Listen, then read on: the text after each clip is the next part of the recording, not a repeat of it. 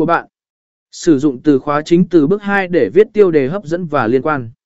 Đảm bảo tiêu đề nêu rõ lợi ích hoặc giá trị mà bạn cung cấp cho khách hàng. Viết mô tả xúc tích, mô tả là cơ hội để bạn mô tả chi tiết sản phẩm hoặc dịch vụ của bạn. Sử dụng từ khóa một cách tự nhiên và đảm bảo mô tả liên quan chặt chẽ đến tiêu đề và nội dung của trang đích.